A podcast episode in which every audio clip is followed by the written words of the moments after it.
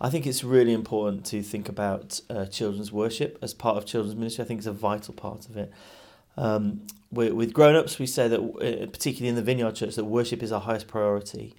And so, if worship and connecting with God through song and through worship is our highest priority, it must be the same for our children. And uh, so, I kind of think that it's really important that we help kids connect with God through worship uh, in a number of ways. Um, um, but uh, I think we need to help them meet God and encounter Him in just the same way as we would with adults, really. So, I mean, we might do it a little differently, um, but essentially the reason why uh, it's there is because it's our highest call and it's their highest call as well. And actually, I think it comes naturally to children anyway. So, um, and it's a lot of fun.